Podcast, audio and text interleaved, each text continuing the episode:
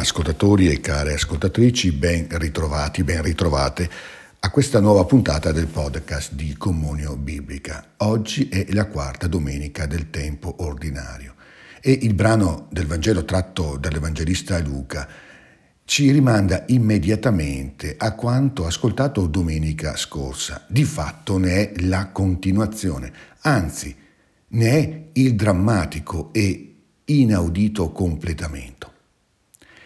Il mancato lieto fine di quello che potrebbe essere considerata la prima omelia pubblica di Gesù, secondo la prospettiva del Vangelo di Luca, non documenta solo il mistero della nostra chiusura di fronte alla salvezza di Dio, denuncia pure quella santa lacerazione che ogni tessuto umano deve essere disposto a patire per poter entrare nel disegno di Dio e consegnarsi al progetto sublime e imperscrutabile della sua volontà d'amore.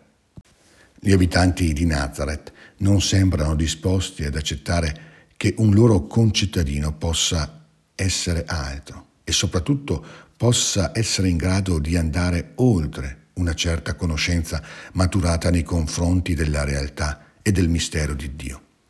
Non è costui il figlio di Giuseppe. A causa di questa pregiudiziale chiusura, gli abitanti di Nazareth vengono posti da Gesù a confronto con due episodi biblici in cui sono proprio due stranieri a ricevere la grazia di Dio. La vedova di Sarepta, a cui viene mandato il profeta Elia, e Naam, il Siro, un uomo lebroso, purificato dall'intercessione del profeta Eliseo. Il dramma dell'umanità, di cui la preghiera di Colletta di questa domenica parla, è proprio la difficoltà a saper oltrepassare i confini biologici per avventurarsi nel mistero di una vita più grande, le cui radici affondano nel mistero della vita stessa di Dio. Nel cuore del profeta questa convinzione è stata scolpita in modo indelebile dalla parola di Dio.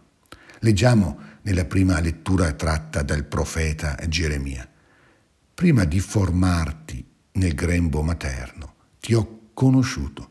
Prima che tu uscissi alla luce, ti ho consacrato, ti ho stabilito profeta delle nazioni.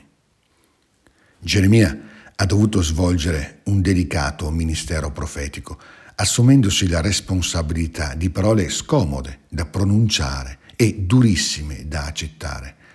Animato però dalla grande speranza di non dover compiacere il prossimo, ma di potersi rapportare in modo libero di fronte a qualsiasi volto, tu dunque stringi la veste ai fianchi, alzati e di loro tutto ciò che ti ordinerò non spaventarti di fronte a loro, altrimenti sarò io a farti paura davanti a loro.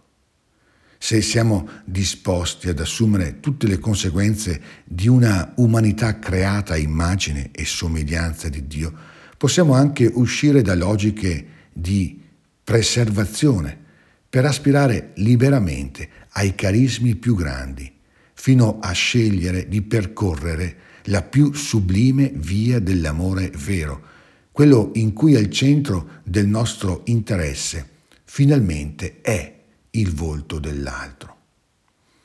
Del resto, arriva per tutti il momento in cui la vita merita di essere scelta in modo adulto e in piena libertà, senza dover chiedere a nessuno di pagare il prezzo di una passione maturata nelle fibre più profonde della nostra sensibilità.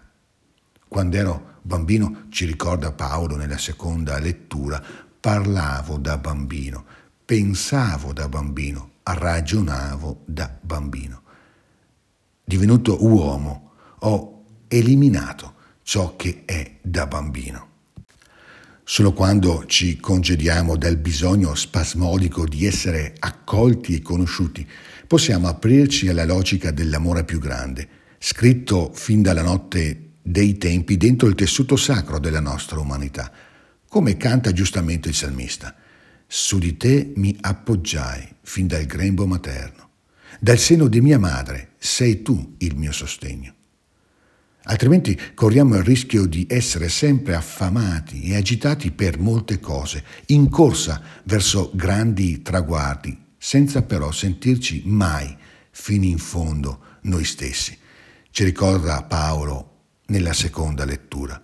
Se parlassi le lingue degli uomini e degli angeli, ma non avessi la carità, sarei come un bronzo che rimbomba o come un cembalo che strepita. E se avessi il dono della profezia, se conoscessi tutti i misteri e avessi la conoscenza, se possedessi tanta fede da trasportare le montagne, ma non avessi la carità, non sarei nulla. Il cammino verso la via sublime della carità di Dio è inarrestabile. Non perché non ammetta battute d'arresto, ma nel senso che in Cristo e attraverso il dono del suo Spirito può sempre trovare nuovi punti di partenza. Ma egli, passando in mezzo a loro, si mise a camminare. E allora anche noi mettiamoci sulle stesse orme di Gesù. Buona domenica e ogni bene nel Signore.